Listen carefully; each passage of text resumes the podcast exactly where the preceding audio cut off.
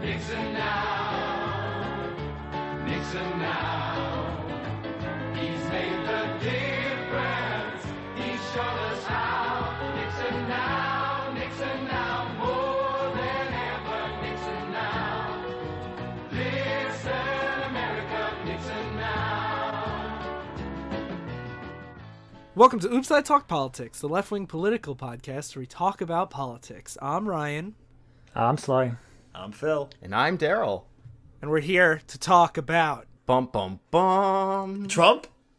Uh, almost. If I had to compare Trump to any president, I would compare him to Richard Nixon. I might, com- I might, I'd probably compare it to Andrew Jackson, but Maybe Nixon, Andrew Jackson, Nixon, maybe Nixon's a Andrew good, more modern example. Hey, he Yeah. got Andrew Jackson's like populist streak, and Yeah. uh, Ni- Yeah, he's cool. like if Andrew if Andrew Jackson and Richard Nixon had this horrible crime against God of a child. Yeah, he's like an unholy gumbo of terrible presidents. Yeah.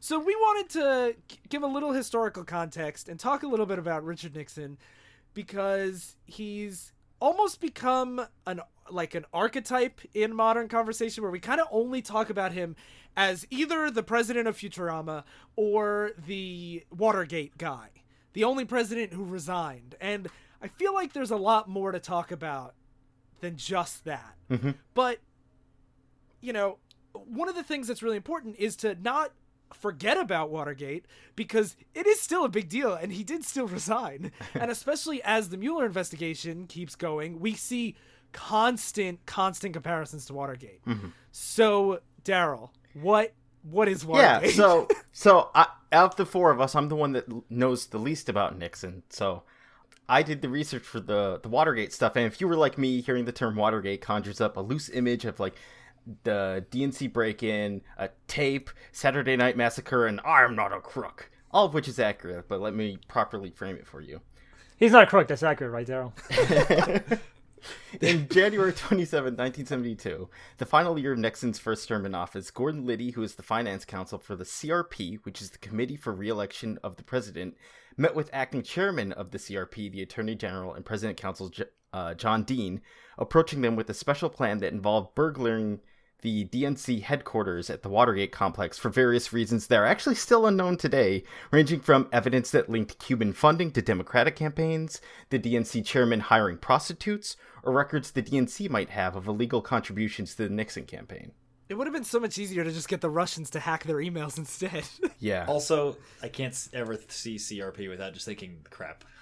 See, I always I always read it as creep. Yeah, it's it's actually derisively referred to as creep. I like crap better. I think Phil's right. May 1972, uh, CRP members broke into DNC headquarters, stole copies of top documents, and bugged at least two phones and got away with it. Now, if you're thinking, wait, they didn't get away with it, it's because on June 17th, they broke back into DNC headquarters to repair the surveillance equipment. And they were, they were caught when a patrolling guard noticed tape over a door latch that makes it so the door closes but doesn't lock. And what's funny is that the guard had removed the tape from the door the first time, and when he returned, it was taped again, which prompted him to oh. call the police. They're so dumb. Yep, five men were arrested, and thus began the cover up. The first thing investigators did was trace a check deposited to the bank account of one of the burglars all the way to the CRP, which, fun fact, in the 1976 documentary covering Watergate, is where the term follow the money comes from. Uh, handing information to Washington Post reporters Bob Woodward and Carl Bernstein during this time was an informant nicknamed Deep Throat, who was later revealed in 2005 to be deputy director of the FBI. Do you know why he he's called Deep Throat? No, I don't actually. So a- at the time, there was a porno called Deep Throat, and oh no, I th- I thought the Deep Throat like the name was before the porno. No, no, Oh, I it's know from the porn. Me too. Oh, they, wow. they were like they were like oh it's we have sources on deep background we have sources on deep background and and his editors were like mocking him and they're like more like deep throat am i right guys and they're Literally. like i guess so Literally, I I had students making that joke. They're like, "Oh, deep throat," and I'm like, "Yes, it is a reference to pornography." I did not. God that. damn it! Fucking American history. Oh, man, wait, wait till you see when we talk about our modern history right now. Like, yeah, keck. top keck. Yeah.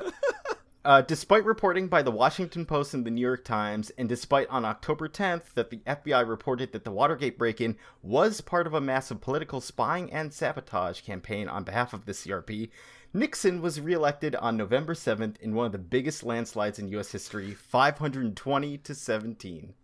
Oh my god. I think that was against uh, McGovern. Like, Yep. Yeah. yeah.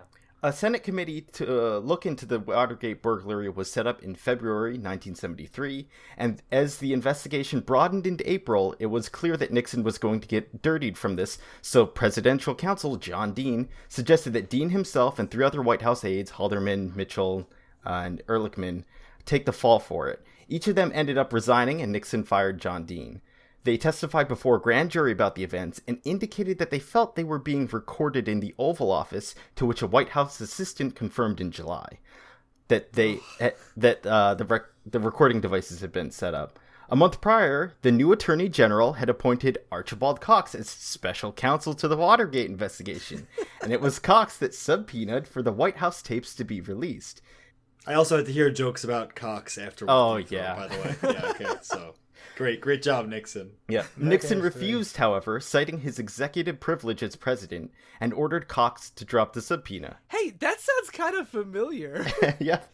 Isn't that what Sessions and Bannon said? Cox refused, and on October 20th, 1973, Nixon ordered the Attorney General to fire the special prosecutor, thus starting the Saturday Night Massacre. The Attorney General refused, then resigned, and so Nixon ordered the Deputy Attorney General, who refused, then resigned, and finally the Solicitor General agreed to do so. Which I actually I didn't realize it was only like two guys that resigned. Yeah. Yeah, but then the firing too. So it's like Yeah, well, it's three, three. but I mean, like there are like four guys that resigned from his presidency like months before. Yeah, Yeah. These actions were highly criticized by the public. On November 17th is when Nixon famously said his I am not a crook line to Associated Press. And by March 1st of 1974, seven former aides of Nixon had been indicted. In April, the Nixon administration had released some of the White House tapes which contained material that did irreparable damage to Nixon's image, portraying him as profane, despite the White House actually editing out the expletives uh, vindictive and contemptuous of um, the United States and its people. The editors of the Chicago Tribune, a newspaper that had supported Nixon against the slanders of the Washington Post during the election, wrote, and let's see if any of this sounds applicable. Nixon is humorless to the point of being inhumane. He is devious. He is vacillating. He is profane. He is willing to be led. He displays dismaying gaps in knowledge. He is suspicious of his staff. His loyalty is minimal. Mm. In July of 1974, the Supreme Court ruled that Nixon's claims of executive privilege over the rest of the tapes was void, and they were subsequently subpoenaed. yeah. One of the only, maybe the only president to actually have a case versus the United States and Yeah. go to the Supreme Court. I was wondering when I saw that United States v. Nixon. Yeah. I was like, wow. Yeah, that's a big that's a big Yeah. case. It's a landmark case because it, it it gets rid of the idea of executive privilege. I mean, you don't have fucking executive privilege over. Well, because we still have the question. The question now: Can you charge the president with a crime? yeah. Can you? It's uh, still kind of undiscovered. Yeah. These tapes contain pretty damning evidence about John Dean and the other White House aides that had turned themselves in. And though no tape was found that had ordered Nix that had Nixon ordering the burglary, it was clear that he had not only knowledge of it, but he had supported initiatives to try and cover it up by prompting the CIA to tell the FBI to back off.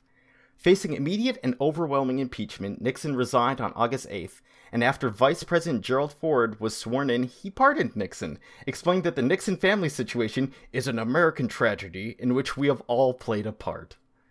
Uh, by the end of the scandal, 69 government officials had been charged and 48 were found guilty. The highest prison sentence was 4.5 years for Gordon Liddy, the guy that masterminded the whole thing, and most served around six months a year in prison. So I guess the lesson here is that if you're rich, it's not too bad to commit perjury. Oh, yeah, that's that's a general. Oh rule. yeah. That's a general for every crime. If you're rich, you can get away with a lot of things. Yep. And that that's the Watergate scandal. So, well, Phil, tell us about how great Nixon is. I'm talk about how great he is, but I will talk about one of his probably most applauded moves, um, which is the the China situation. So, for China? you don't, China? yeah, China? China, China. So, for those of you who don't know, uh, how far do I go back? Uh, so, after the 1911 revolution in China, uh, oh boy. China's di- 2,000, 5,000 year old dynastic cycle ends, right? No more dynasties in China. They try to set up a And a republic. thousand before that, you had Confucius and all Yeah. that shit. Uh, so China was in this really weird situation where they're trying to become like a modern republic, but there, there are two major factions fighting for power in China: the the Nationalist Party, led by Chiang Kai-shek, and the Communist Party, um, which will later be led by Mao Zedong. And they're basically having a civil war over who will be in charge. They take a break from the civil war because of the Japanese invasion of World War II. They ally together, and then after World War II's over, they start killing each other again. I'm not going to get too much into that stuff, but essentially, We could do an episode 1940. just about how evil communism is. yeah, I'll how, do that. how much size a monster for supporting it. Yeah, I'm gonna put you on trial for Mao's crimes. uh, so um, essentially, the important thing here is 1949. The Chinese Civil War comes to an end. The communists win on the mainland, and the the Nationalist Party flees to Taiwan, where they set up the Republic of China, so called because they consider themselves to be the rightful government of China still to today. And the communists set up the People's Republic of China in mainland China, which is what we call China today. Um, but because this was the Cold War now, and our main enemy was the Soviet Union, the US and its allies did not recognize mainland China as a nation, actually. We recognized Taiwan as China. So even at the UN, like the Taiwanese representative sat in the China seat. Well, didn't tr- didn't Trump get into some trouble because he called Taiwan or something? He, yeah, mm-hmm. he, he called Taiwan China, I think. Which so for the for the first thirty years of communist rule in China, the U.S. did not recognize China as China. So they they they were seen as like a rebel group, in in which the Taiwanese, the nationalists, eh, led by Chiang Kai-shek, would eventually take back the mainland. So fast forward to Nixon. It's the 1970s now. Uh, obviously, these fuckers are not taking back the mainland. um, and really, Any day now, Phil. any day now, maybe. Really, the big impetus, though, is not that they're not going to take back the mainland. It's that there is growing tension between the Soviet Union and China. Because for the early Cold War, there was seen to be like this unholy alliance from the America's perspective of communist powers, um, Soviet Union and communist China. But for a variety of reasons, partially Stalin and Mao not getting along as as people, there was there started to be this rift growing between the Soviet Union and China and um, America, specifically Nixon, saw this as an opportunity to to wedge America between the two nations. If we could get, if we could open up talks with China again, we could really fuck around with the Soviet Union because now they're going to be like, holy shit, China's allying with America, and it forces China to then China, who had started to see the Soviet Union as their enemy, kind of like ally with us against Soviet Union.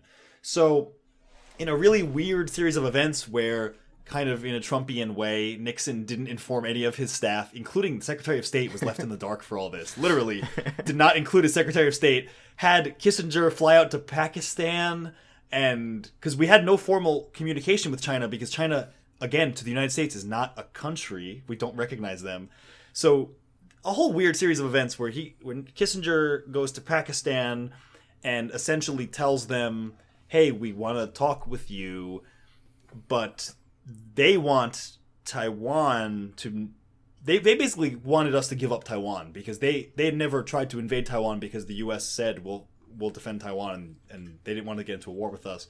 But through a series of weird back shady maneuvers where literally you had American agents like sneaking around Pakistan with uh, sunglasses and hats on, pretending to not be Henry Kissinger. This, this seems like the theme of all these like Nixon conspiracies. Yeah, literally, literally, a guy pretended to be Kissinger, sick from a meeting in Pakistan, drove away, and the real Kissinger put on a hat and glasses and went and went to go meet with a representative from China. oh my god. But in the end, the the the effect was that we established formal communication with China. Nixon had a visit to China, um, much to the outcry of American right wing people and communists in China. The, the some communists in China actually thought Mao was betraying them by working with the capitalist dogs Yeah, naturally. That was pig. Get it right, Phil. yeah, exactly. a lot of people give some Nixon uh, give Nixon some praise here because they say he's like kind of one of the only people who could have done it because he was a staunch anti-communist, right hard hard right winger. So if anyone else had tried to do this, they would he would have been seen as like a communist sympathizer. Oh, like a but yeah. because Nixon was like I fucking hate communism and then said but I'll I'll open up talks with China, even though he t- said ten years before that, you know, I'll never talk with Yeah, China or it's whatever. sort of like you, you would imagine, like if Trump had made the Iran deal, it would be seen Yeah. as much more favorably as opposed to Obama, the secret Muslim. Exactly. So so he's kind of given some credit there with opening up China, which is, I will argue, a net positive for the world because a it it made China have to act more reasonably because they want to stay in the, on the U.S.'s good graces. It prevents a Soviet Chinese alliance, which I think I will argue is a net good for the world, and it opened up trade with a country that um, had a lot of. I, I think it ended up being good for both countries involved economically. All I mean, you can argue American manufacturing was over, but that would have right. happened Uh, somewhere else. Uh, I think would have happened anywhere else, even if it yeah, wasn't yeah, China. that was- yeah. It's fucking capitalism. Yeah. So um, Fuck you, workers. yeah, fuck you, workers.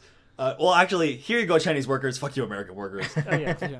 well, you know, Chinese workers get treated like slaves, so like. But it's they, Yeah. uh, as opposed to starving on a farm, it's like Yeah, I but it's think- like, but like, like they like literally like jump off their uh, buildings, to try to kill themselves and stuff like that. Like, But it's trading one crime for another. yeah, and, and the average the average quality of life for a Chinese worker since Mao has gone up as a result of over overship overseas uh, manufacturing. But so this is one of those things that people kind of it's a it's a really out of character thing for Nixon. It was not something his administration signaled they were going to do. Literally, the Secretary of State wasn't in the pictures and was like so pissed off. He's like, "Are you fucking kidding me? You're in China right now. You didn't even tell me where you were going." Like so much so much of this stuff was really out of left field, but I think out of is left field, huh? Working with Yeah. communists? yeah, but I think ended up being a net positive for both countries and the world. And like he wanted, it really did. It really did scare the Soviet Union. They like shit their pants when they saw this happening. So okay, so Phil, speaking, you were talking about how he kept everyone in the dark, and I want to talk about something else that was Nixon kept people in the dark for, which was his foreign policy. I use the term loosely in Cambodia. Hmm. Now, I want to just warn listeners: this is like some heavy duty stuff. It's it's a lot of talk about like genocide and everything. So if it's not something you want to hear, maybe skip ahead. yeah, trigger warning, literally. Like, Yeah, no, this is some serious, serious business. So I just want to give a little bit of context. It's not going to go as far back as Phil's, but Cambodia is a country in East Asia that was in Southeast Asia that was declared its independence in from France in 1953, and a the ruler from 1953 until the 70s was Prince Sihanouk. I might be mispronouncing that. And basically, what he tried to do is he tried to stay neutral and independent. He was a real centrist. And throughout the early, the mid 60s, as the war in Vietnam started escalating, we started bombing Cambodia a little bit, but it wasn't really as serious as it got. But we we started kind of pressuring them, and in the mid 60s, we tried to stage a coup to overthrow him. So, as you could imagine, he kind of stopped playing the middle and started re- siding more with the North Vietnamese and that's when he created what was what became known as the Ho Chi Minh Trail, which was the trail through Cambodia that North Vietnamese soldiers took to get to South Vietnam to keep during the war. And so what happened was as they started getting as they started supporting the North Vietnamese more and more, Nixon started to get he started escalating it more and more and more. And to the point that in 1970 april 28 1970 he authorized a full invasion without telling his secretary of state or his secretary of defense. They found out about it when he issued a public statement to the american people. And i just want to read this quote from from an event three days earlier. Nixon had dined with Kissinger and a friend, and afterward they watched Patton, a film about Army General George Patton. It was the sixth time Nixon had watched the movie, and Kissinger later said that when Nixon was pressed to the wall, his romantic streak surfaced, and he would see himself as a beleaguered military commander in the tradition of Patton. And I feel like that's a very Trump thing, is like, let's watch TV and pretend to be a big, strong soldier man. But yeah, so the big thing that happens is Nixon decides in late 1969, early 1970 to really up the military presence in Cambodia to the point that he starts massive, massively bombing them. And again, this sounds kind of Trumpian to me. They have Operation Menu, where they it's a series of bombings named breakfast, lunch, snack, dinner, supper, and dessert.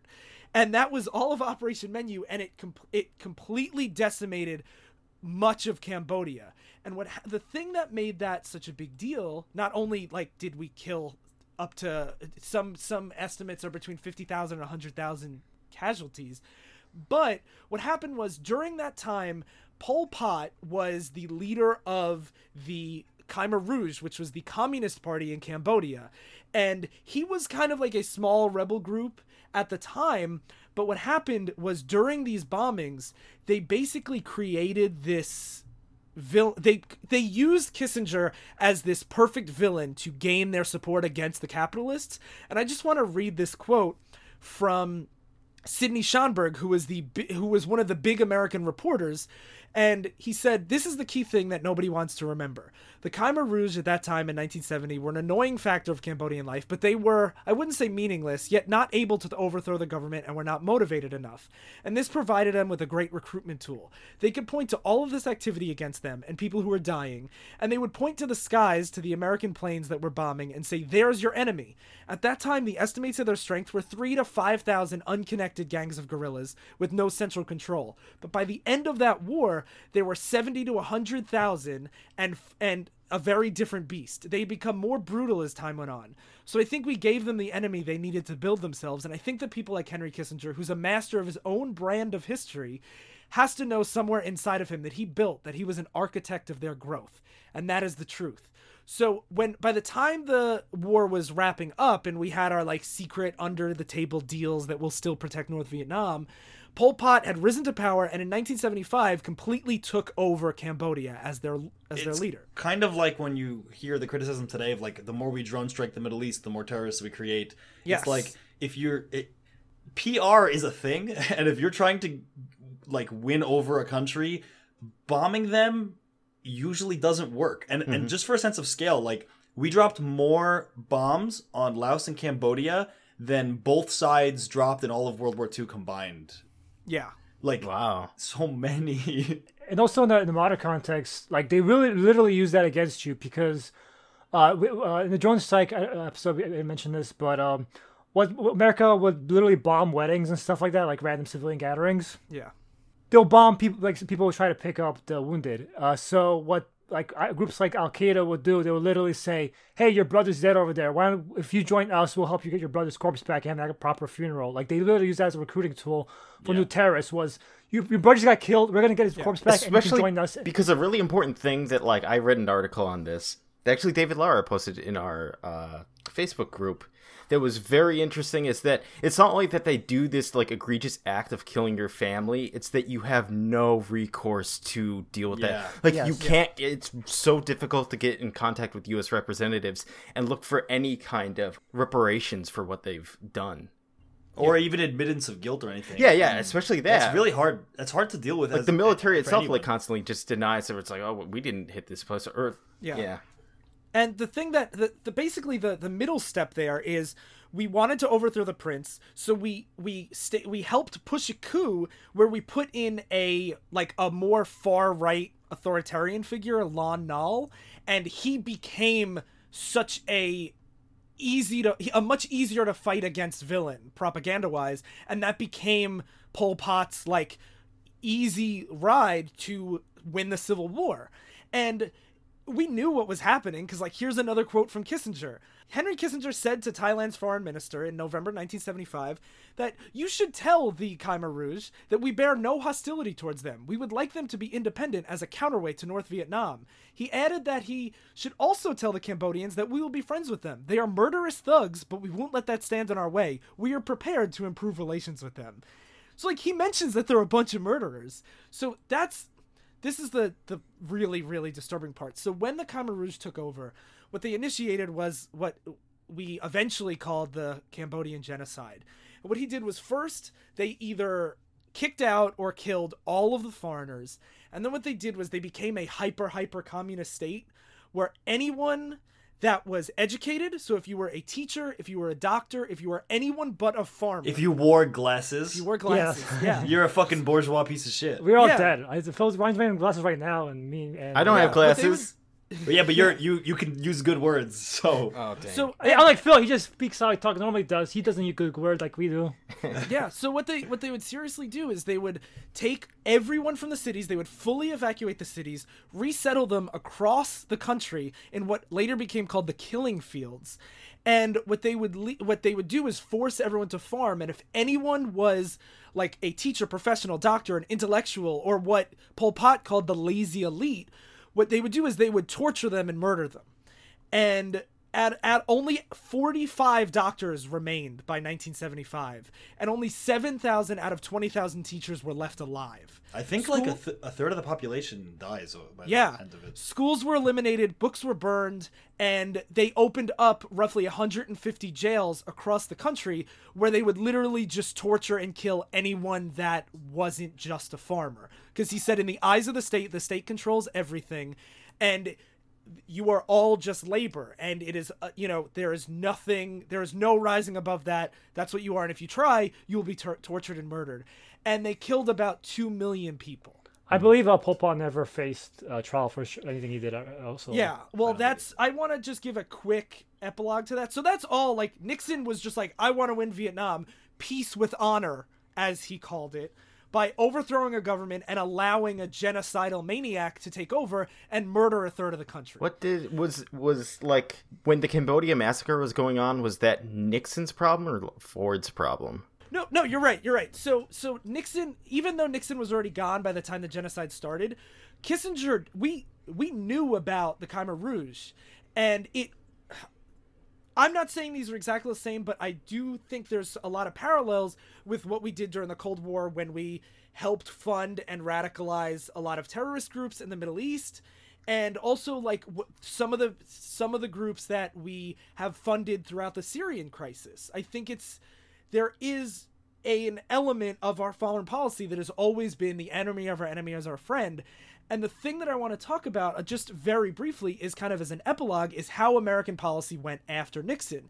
Is so the genocide officially ended in 79, but Pol Pot stayed in power until I think the 90s. yeah, I think so too. It was around that time. Yeah. And what happened was even during the Carter presidency, the Carter administration, according to the New York Times, the Carter administration helped arrange continued Chinese Chinese aid and encouraged the Chinese to support Pol Pot. So even though Nixon opened relations with China, we used we used those relations to push them to keep backing up Pol Pot. And we recognized the Khmer Rouge as the legitimate government of Cambodia.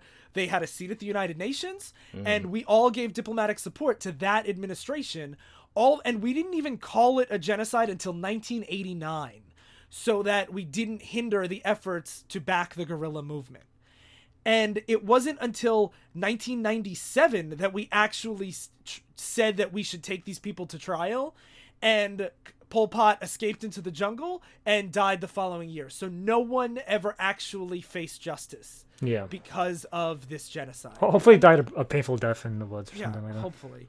But that's just we could talk about Nixon opening relations or any like whatever, but this to do this level of so clear overthrowing a government and letting such a villain take over, I mm-hmm. think takes a special kind of war criminal. Yeah, I agree. Hmm. and and I think it's especially important to talk about Cambodia nowadays because we this isn't Cambodia's not the only country we did this with. Maybe it's the most clear cut, maybe it's the most heinous. Oh, it's not the only country. I'm I, gonna- I know, One of but the that's what I'm problems too saying. is the Cambodia and Laos in particular, because so much ordnance was dropped on these countries. Like I was saying, like literally more than all of World War II bombs combined.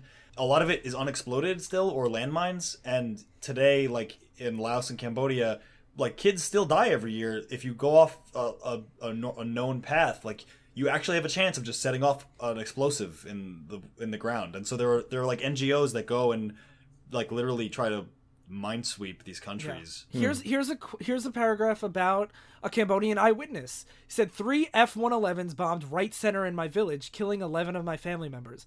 My father was wounded but survived. At that time, there was not a single soldier in the village or in the area around the village. 27 other villagers were also killed. They had run into a ditch to hide, and then two bombs fell right into it.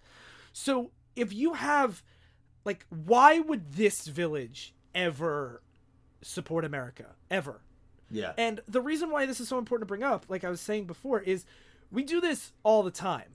We are constantly overthrowing governments and backing rebel groups and you know it almost always comes back and bites us in the ass and even you could talk about it morally or huma- humanitarian from a humanitarian perspective and that's one thing but if you're going to be cold and military calculating and everything it's still like you can't give weapons to Saddam Hussein to fight the Russians because then he's going to be our enemy 10 but years I later. think the it's like it's like one of those things that from, from when you're calculating your options, the short-term definite benefit outweighs the long-term potential problem because it's not always going to be a problem. Like it, not it's not it wasn't a guarantee that those mujahideen in Afghanistan formed together and the Taliban won and took Yeah. over. It was just like it, it was a possible outcome that they just said it's worth the risk to kick the Soviets mm-hmm. out. but it's but I feel like our memory is so short that we we don't think that through anymore. Like wasn't Osama bin Laden from the family that we were bolstering in Saudi Arabia? Yeah, we never did that before. We did. We once you started going to a global scale, we were we almost immediately started doing this shit. And Like, I understand you have to play politics. You support some, you know.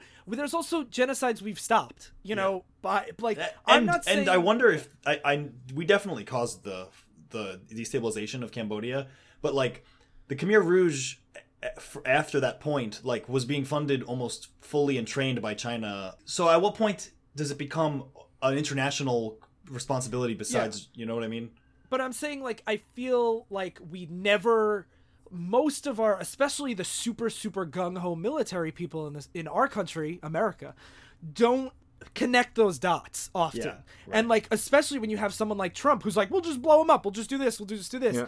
And like look at like we entered into the Iraq war and the Afghanistan war without exit plans, without knowledge of the region, without a uh, like just look at Vietnam. Like France had the same exact problems in Vietnam we had a decade earlier. They had a decade earlier than we did, and we didn't learn anything. We're like, oh, they're France. We could just do it better. We're America. But like, that's the kind of thing that I feel like things like these these like the Cambodian genocide is something that nobody ever talks. no one about. ever talked about any of this, uh, any of America's interventions. I know. During the, Yeah, 1900s. and it's something that more important than ever, I think, because there's a reason why the whole world is so destabilized, and we have to start looking at these things with that lens. But it's, important, it's also important to do this because people uh, will turn around Americans, the people who the type of people who exactly cause these situations will turn around and, and act like they're they're naturally this shitty. Oh, well, these areas are naturally going to be yeah, this shitty. th- Like, yeah, that's- areas that's that, super areas that had democracies and shit like that. being like everywhere else is uneducated and terrible and i don't want immigrants from these places we bombed coming in because they're going to be terrible naturally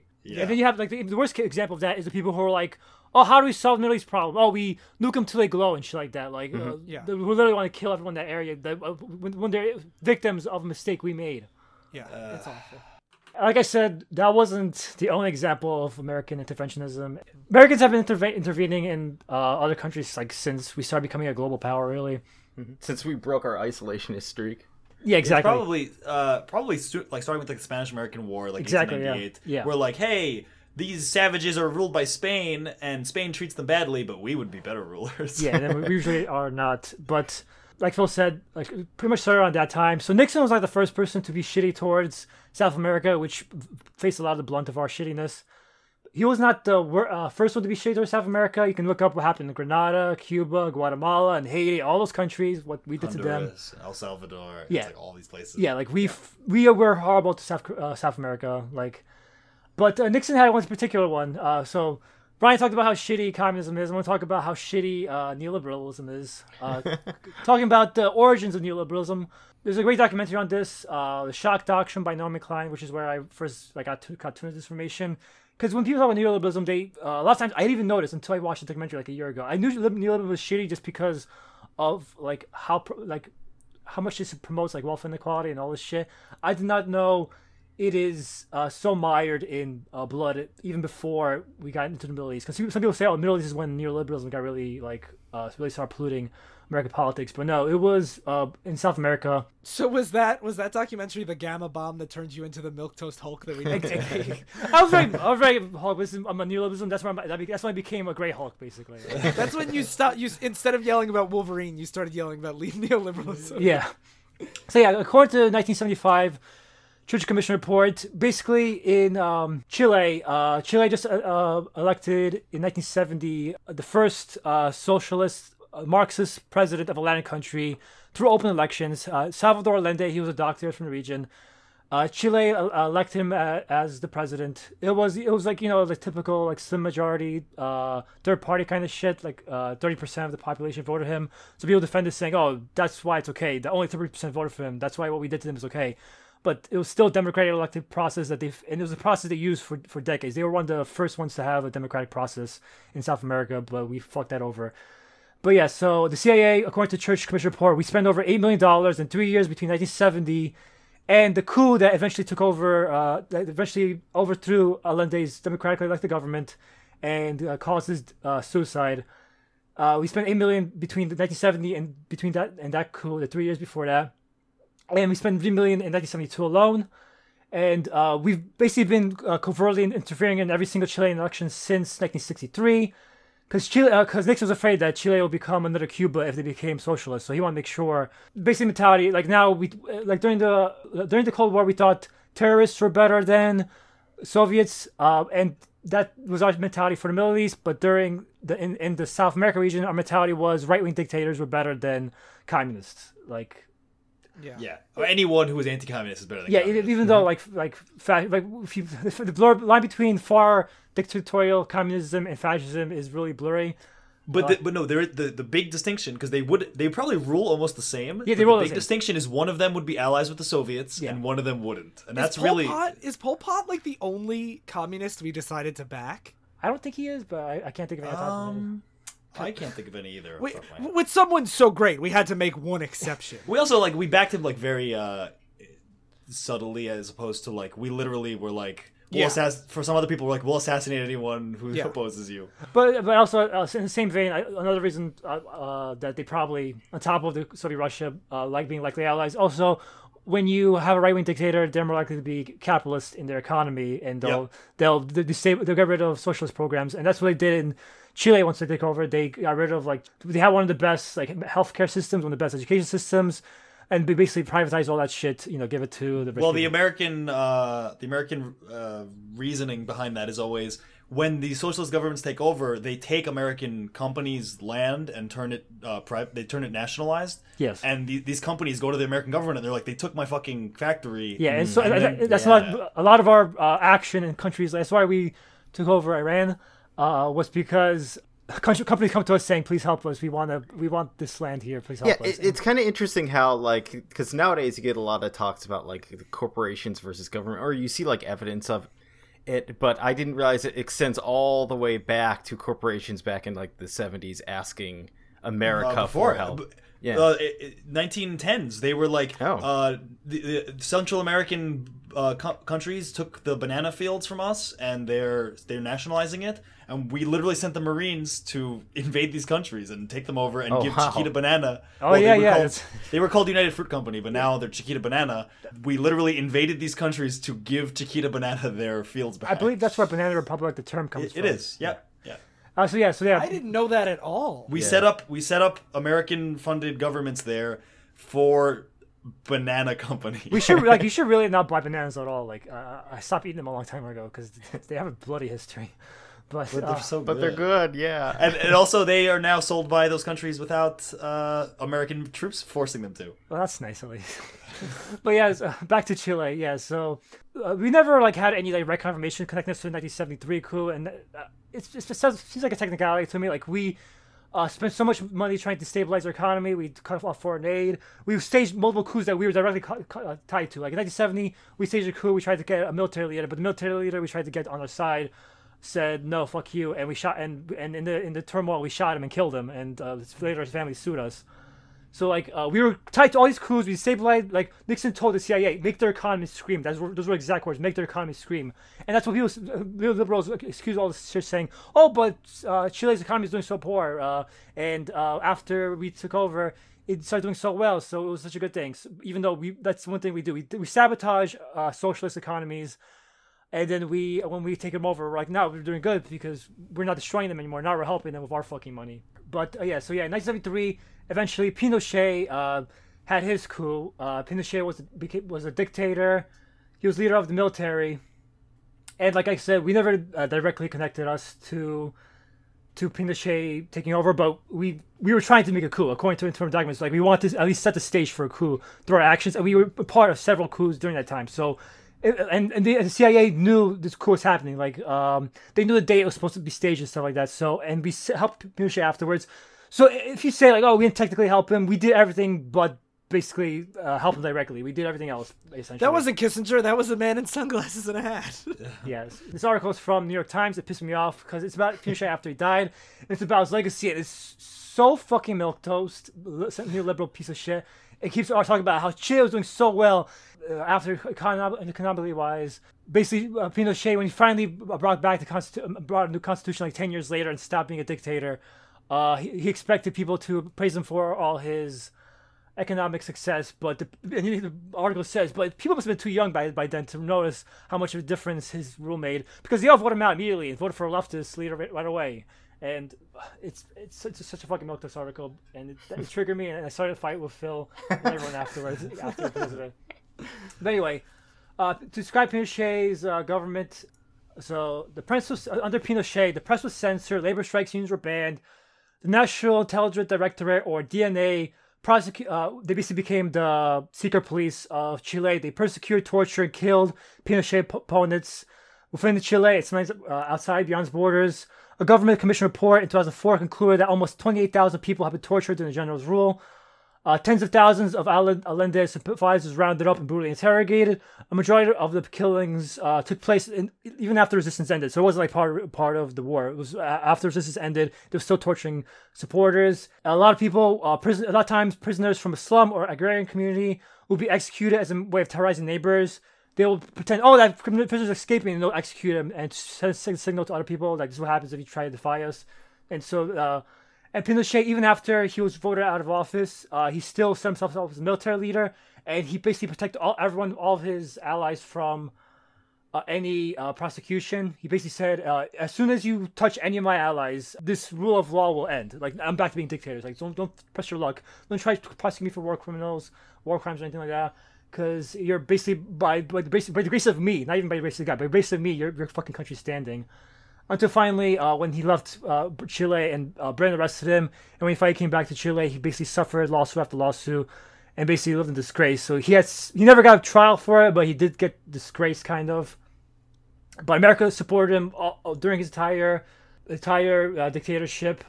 The, the, his economic policy was actually neoliberalism, and to the point that Milton Friedman, the, the creator of uh, neoliberalism that I mentioned before, uh, his, his students, uh, Chilean students from his from his school, actually went and became the heads of Pinochet's government. Like they were installed as, as heads of Pinochet's government. Jesus. Yeah, they, they were called the Chicago Boys because they came from Chicago, and P- and, and um, uh, Milton Friedman actually went to meet Pinochet himself. Like he was very closely connected to that government and its success. And Milton Friedman, uh, like he even got criticism at the time. Like people would, would protest him, saying he's supporting a fucking dictator, a brutal dictator in in middle in uh in South America, and they were calling him a monster because uh, he's a fucking monster. Fuck Milton Friedman forever. Hashtag. yeah. And uh, I could go on about all the shit that Pinochet did, but the basic gist of it is this is where neoliberalism actually started. This was the first big experiment in neoliberalism. Uh, eventually, even grew from this. There's a, there's a thing called Operation Condor with Pinochet's government and all the other neoliberal uh, governments in South America, Paraguay, Chile, Uruguay, Bolivia, Brazil, and Argentina. They all teamed up to basically go after uh, leftists, union leaders, priests, nuns, teachers, intellectuals, basically like you know intellectuals too. So they were doing the same thing that the fucking communists were doing. Not not the same level because uh, Paul Paul was a unique kind of monster, but uh, neoliberals still do the same shit when given the power.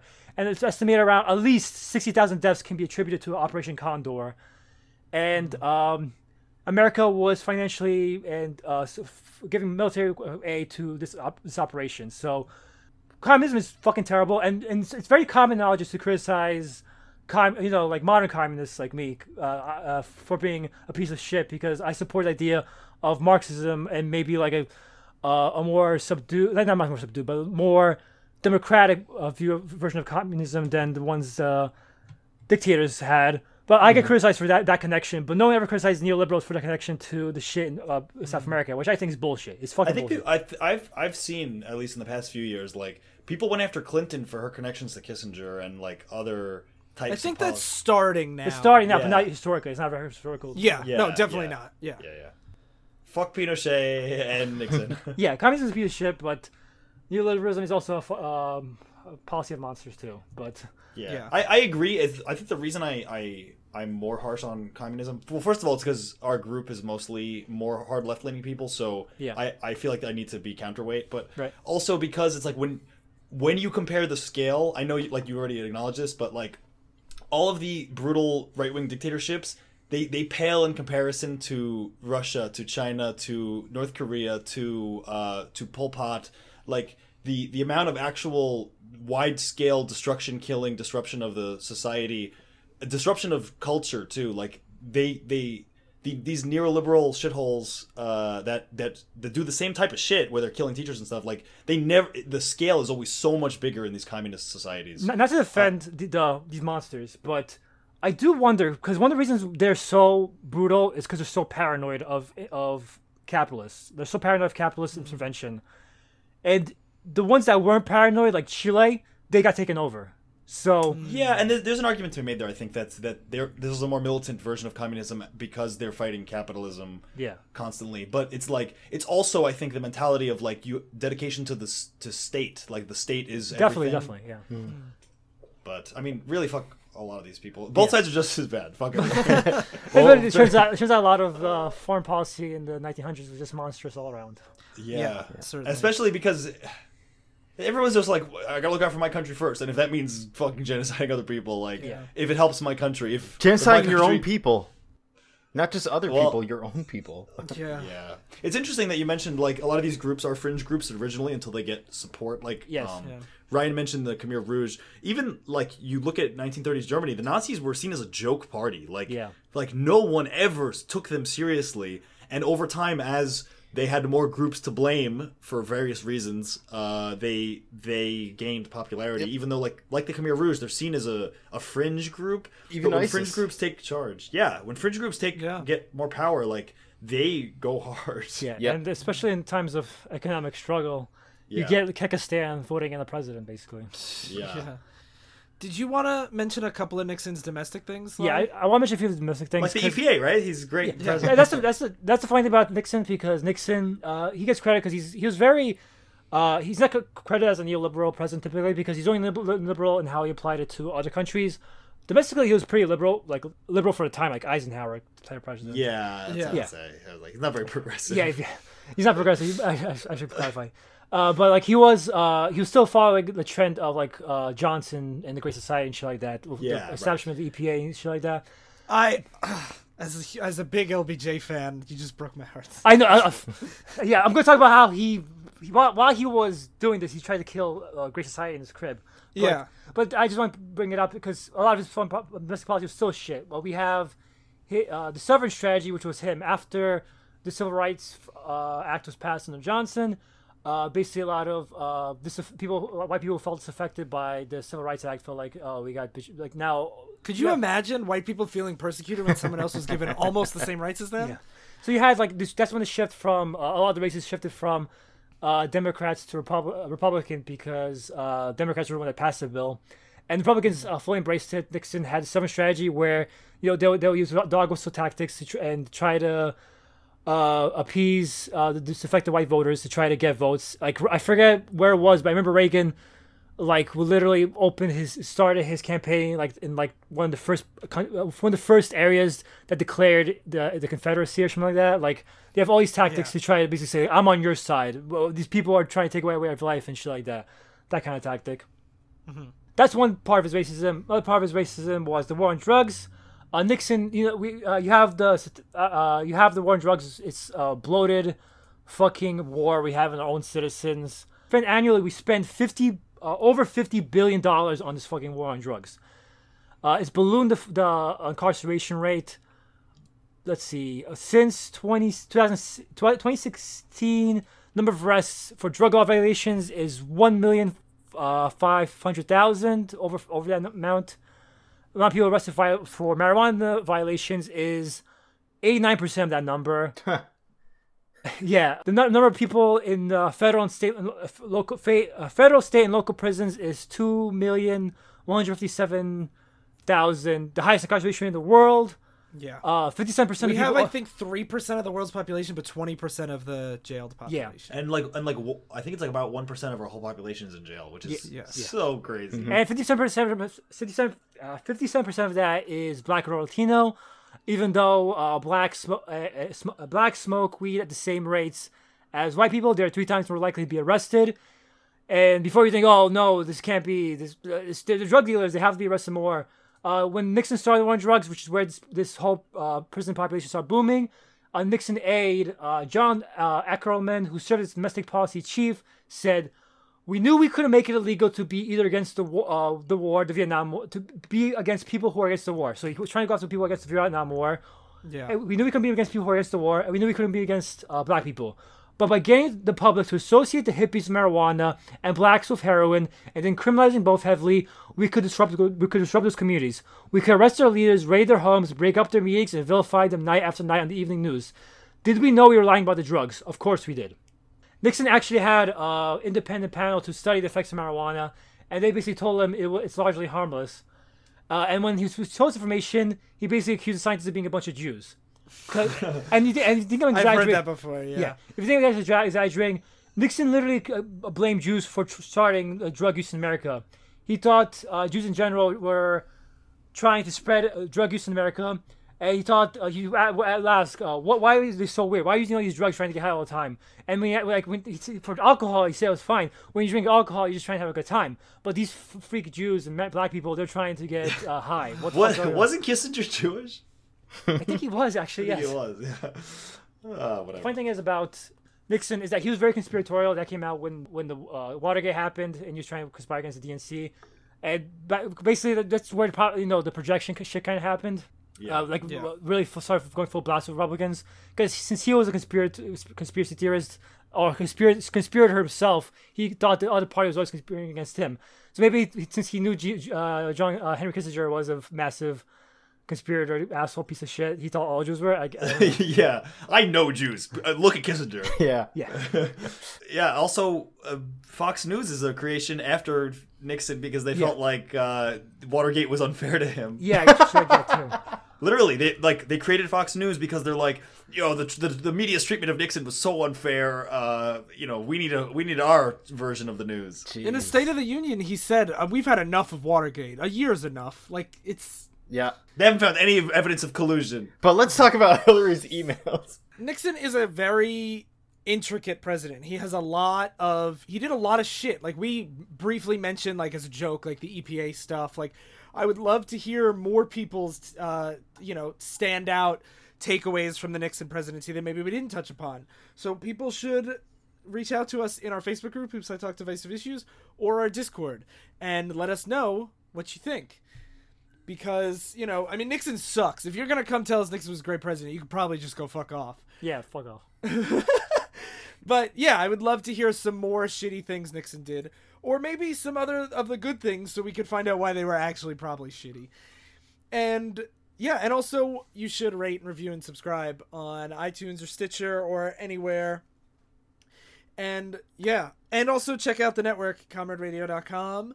You can find all the other great shows at the at comraderadio.com and join our Facebook group Comrade Radio and Indie Podcast Network because our head of the network is starting new like weekly discussion things that I he only just started a couple days ago, so I don't know how I don't know what they're gonna be about, but I'm might have and by now, and we might be out all day.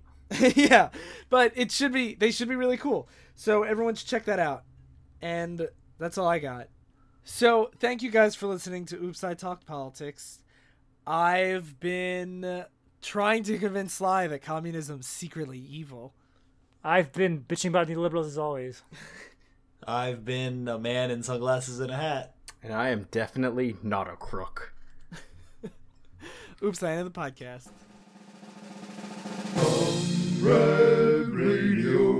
dot com independent podcasting network